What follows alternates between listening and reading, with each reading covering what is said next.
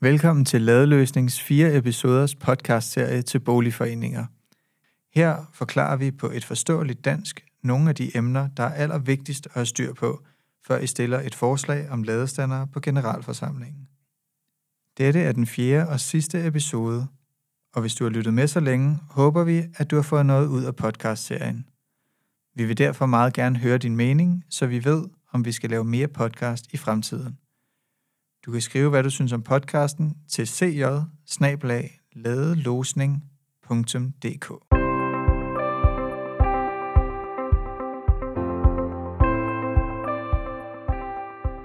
Og nu til dagens episode.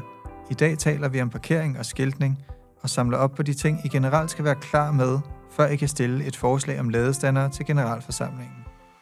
Og vi vil også give jer nogle råd til tilbudsindhentning og tilbudslæsning – det store problem øh, med parkering, når man skal etablere ladestander i en boligforening, det er det her med, at elbilisterne, de skal kunne parkere lige der, hvor ladestanderen står, for at de kan lade. Og i nogle foreninger, der kan det give store problemer, i andre kan det måske være nemmere at løse, og det kommer især an på, hvor mange elbiler der er, hvor mange biler der er, hvor mange parkeringspladser der er. Kan, kan du uddybe lidt omkring det her, Chris? Ja, det vil jeg forsøge. Øhm, så det første, vi plejer at kigge på, det er, at hvis der er mange parkeringspladser i forhold til antal biler, så kan man fint sætte nogle skilte op, hvor man forbeholder nogle pladser til elbiler. Øhm, fordi der er så mange parkeringspladser at tage af. Man kan godt forbeholde nogle pladser, uden at man, det går ud over parkeringsforholdene for ikke-elkøretøjer. Så den er egentlig nem nok. Øh, det, det besværlige, det kommer, når det er, at man har få parkeringspladser. Fordi man står lidt... Øh, altså, der er to forhold, man gerne vil have til at gå op. Man vil gerne have, at der ikke holder benzinbiler foran ladestanderne. Øh, ellers så kan det være ligegyldigt at have dem. Og spærre for, at elbilerne kan, kan lade. Så derfor vil man gerne have skiltning op. På den anden side, så vil man ikke sætte skiltning op, øh, hvis det er, at der ikke er nok elbiler i forhold til ladestander. Så lad os sige, at du har sat fire ladeudtag op, men du kun har to elbiler, så vil det være fjollet øh, at sætte øh, forbehold fire pladser til elbiler, ikke? fordi så fjerner du ligesom de totale antal parkeringspladser. Der vil altid stå nogle øh, øh, ladepladser, som er tomme. Ikke? Giver det mening? Ja, det giver mening. Det er godt. Øhm, og faktisk, selvom man har fire udtag og fire elbiler, så vil det måske også være en dum idé at, sætte, øh, altså, at, at blokere fire pladser til elkøretøjer, for de skal ikke lade hver dag.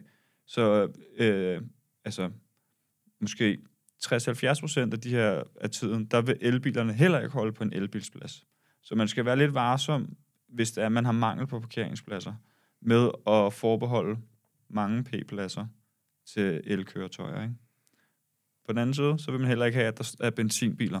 Så det er sådan en afvejning, man skal lave i foreningen, hvordan man får løst det her bedst. Man kan jo eventuelt, hvis det er, man sætter igen samme eksempel, hvis man sætter fire ladeudtag op, så kan man godt kun reservere to af dem til ladepladser, og så er de to andre pladser stadig frie. Ja, og en af de sådan meget pragmatiske løsninger, som vi ofte opfordrer til, tror jeg, øh, det er det her med at vente lidt med at sætte skiltning op og se, om om det overhovedet er nødvendigt, og så have sådan en, en regel om, at man ikke parkerer der, hvor der er øh, hvor der skal holde elbiler, for at de kan lade, medmindre at der ikke er andre ledige parkeringspladser, så er man selvfølgelig nødt til at parkere der. Og så se, om, øh, om det går op, eller om det skaber problemer, og så ja. tage den derfra, ikke? Jo, netop. Gør også nogle erfaringer på den måde. Det fungerer ofte øh, godt i foreninger, der er små, hvor man kan tale med hinanden, og så fungerer det også ofte godt i foreninger, hvor at man er gode venner. Øh, det kan jo godt være, at det ikke forholder sig sådan. Mm. Og så mm. kan det godt være, at man skal have nogle øh, restriktioner fra start af. Men vores anbefaling er, som du siger, lad være at lave nogle regler, se hvordan det går, opfordre folk til øh, at lade være med at spærre en ladeplads, hvis de holder i benzinbil. Med mindre det sidste mulighed, man kommer hjem kl. 23 og den eneste p-plads, så må man gerne tage den. Ja. Ja. Så det afhænger lidt af situationen ude ved jer, men det er jo altså nogle øh, generelle råd, som I kan tage til jer. Ja, og der, altså, der er også det sidste råd, hvor der er, at man... Øh, det kommer igen ind på, hvordan parkeringspladsen ser ud derude, men at man øh, igen ikke forbeholder nogen pladser til elbiler, men at man så har et, et langt ladekabel på måske 15 meter liggende i et fælles skur, i et fælles hus, et eller andet sted, sådan så at man faktisk kan nå ladestanderen, selvom du parkerer øh, 3-4 parkeringspladser væk fra den. Og så har man ligesom det her nødkabel, eller hvad man skal sige, som, øh, som, egentlig, ja, som er foreningens ejendom, men som man kan låne, hvis det er, at øh, alle pladserne foran laderen er spærret. Det er også en måde, man kan omgå det på. Ikke? Okay, så elbilisten kan ligesom have en, en backup med sådan et meget langt ladekabel, Ja. hvor man kan... Og hvis der er, som det sidste, hvis man har en, øh, en form for øh, øh, parkering, hvor der er, at man har snuden ind mod hinanden, altså hvor der er en midterrabat mellem biler, der har snuden ind mod hinanden, så kan man også med fordel sætte standeren derinde i den midterrabat, sådan så der er, at man kan nå flere parkeringspladser. Ikke? Det hele handler om at sætte dem geografisk smart, sådan så man kan nå flere øh, p-pladser. Øhm, der er også flere, altså normen, som man nok også har set ude på vejen, det er, at man ligesom sætter en ladestander, så springer man 2P som en ladestander, som kan nå en plads til højre og til venstre, og så springer man 2p plads over, og så sætter man den næste ladestander, som kan nå til højre og til venstre. Ikke? Så man ligesom hele tiden har et mellemrum på to pladser, når det er, man sætter en stander. Der er nogle foreninger, der lykkes med faktisk at sprede det ud, sådan så man har flere mellemrum mellem hver p-plads, sådan så man med et længere ladekabel, altså på 5-7,5 meter, faktisk kan nå øh, halvanden eller to p-pladser til hver side. Ikke? Sådan så man faktisk sætter en, en stander, som kan nå to pladser til højre og to pladser til venstre. Og så får du spredt øh, ladestanderne ud på større dele af, af, af parkeringspladsen areal. Ikke? Ja, Ja. Men det, det er meget individuelt, hvad der giver mening i de enkelte foreninger. Okay. Det nemmeste ja. er, hvis man bare hvis man har mange parkeringspladser. Så det vil vi opfordre til. Ja, fik flere parkeringspladser, eller have dem i forvejen. Ja.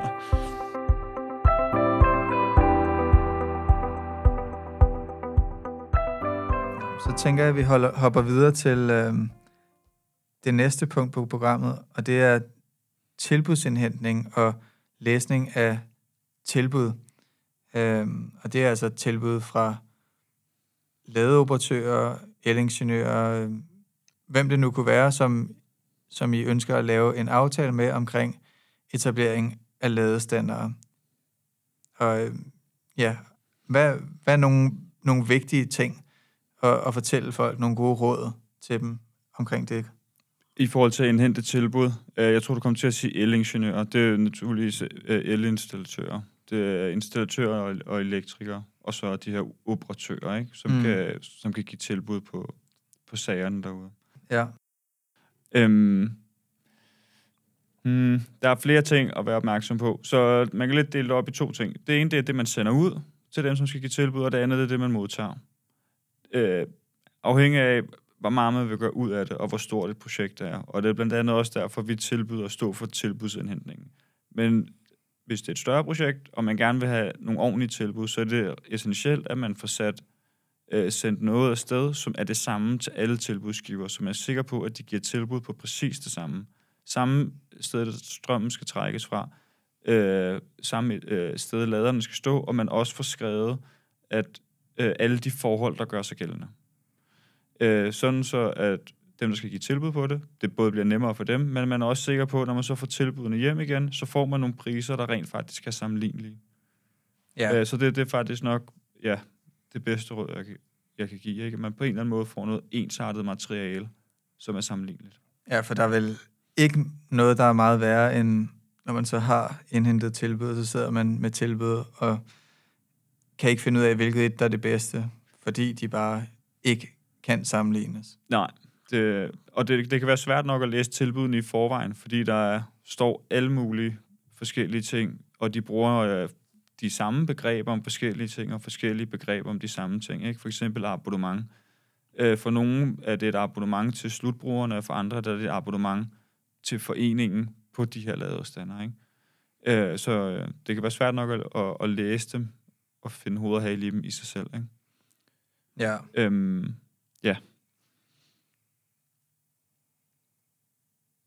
Øhm, men generelt så er det en god idé at, at indhente nogle tilbud fra, øh, fra flere udbydere, ikke? Sådan så man både får Øh, vi plejer så at dele det op i de tilbud, man får, og dele det op i nogle forskellige kategorier. Der er selvfølgelig prisen for, hvad det koster at etablere laderne.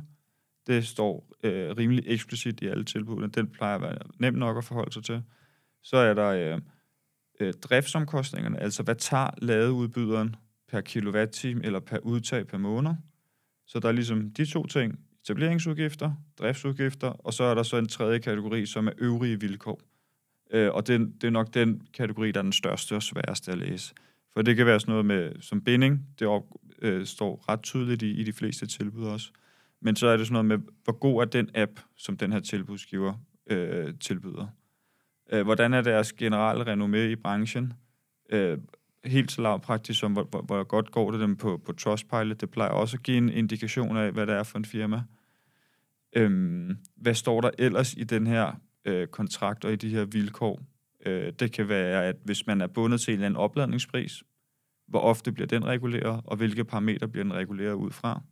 Hvis det er en lejeløsning, kan man købe øh, ladeboksene hjem på et eller andet tidspunkt, hvis man har en binding på 10 år, man gerne vil skifte udbyder efter 5 år, øh, kan man så købe dem fri, øh, og så selvfølgelig også, hvad for nogle ladebokse der er, ikke? for der er også forskel på, hvilke ladebokse de tilbyder.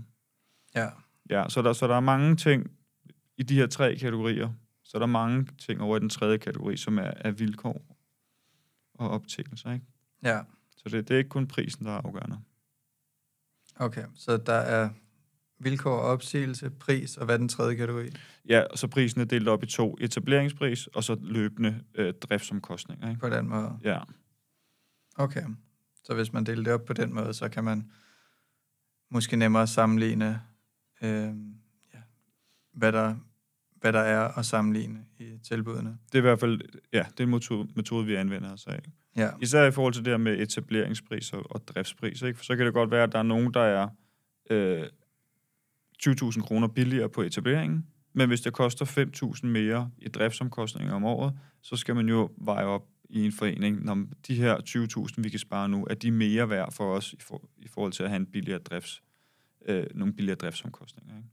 Ja, og de kan vel også, afhængig af bindingsperioden, vælge, at øh, jamen, så smutter vi bare om to år eller sådan, og så ja, har vi sparet det. Ja, og det er, nemlig, det er ret interessant, det du siger det der med, i forhold til, at man kan skifte udbyder. Øh, så man skal selvfølgelig være fri af sin binding, før man kan skifte udbyder. Øh, og så skal man... Øh, en af de bedste råd, vi kan give, sørge for at få nogle ladebokse, som selvfølgelig er gode, men også som er ret gængse og almindelige. Sådan så hvis man ønsker at skifte udbyder, så er det bare at koble en ny, bare, bare, bare. Men det er bare at koble en ny udbyder på, øh, softwaren, sådan så man ikke skal tage ladestanderne ned og udskifte ladestanderne til den nye udbyder, som man gerne vil have. Ikke? Ja, og det er altså simpelthen fordi, de, de her udbydere, de kun vil servicere visse øh, ladestandere, ikke? Jo, så markedet er lige nu, så servicerer de måske, hvad ved jeg, mellem to og, eller en og fem lade, forskellige ladebokse hver af de her udbydere.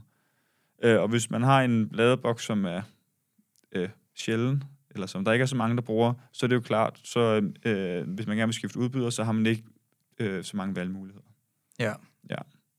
Men jeg, jeg forestiller mig også, at øh, det kommer til at ændre sig i løbet af de næste år.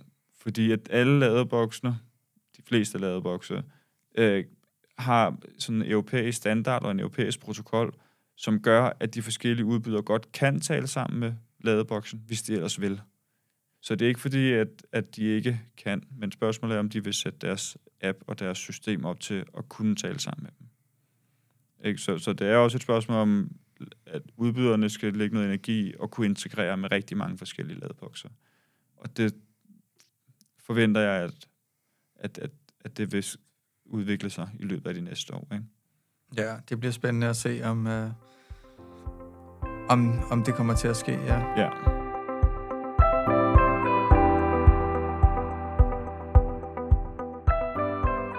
Her til sidst, så vil vi lige give jer en checkliste over de ting, vi har været igennem, som altså alle sammen er ting, der er vigtige at have med, eller have tænkt over, inden I kommer med et forslag om ladestandere til generalforsamlingen.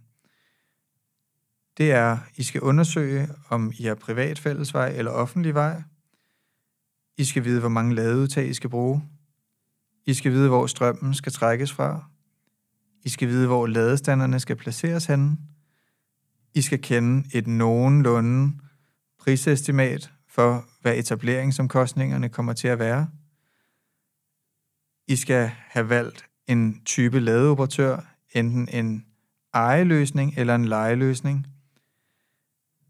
I skal have valgt en finansieringsmetode, enten det her indgangsbetaling, eller gebyr på opladningsprisen, eller øh, det her, hvor ladeoperatøren lægger ud. Så skal I have gjort det klart for jer selv og for beboerne, at det altså ikke kommer til at være foreningen, der står for administrationen. Det bliver gjort af en ladeoperatør. Og så skal I have besluttet, om parkeringen skal forbeholdes til elbiler eller ej, og eventuelt køre med den her pragmatiske løsning, som vi talte om tidligere i den her episode. Vi håber, du kan bruge nogle af de ting, vi har talt om i din egen boligforening. Hvis du har spørgsmål eller kommentarer, så må du endelig sende dem til cj så vi kan finde ud af, om vi skal lave mere podcast i fremtiden. Det har været en fornøjelse at lave den her podcast-serie, og vi vil gerne sige mange tak for, at I lyttede med.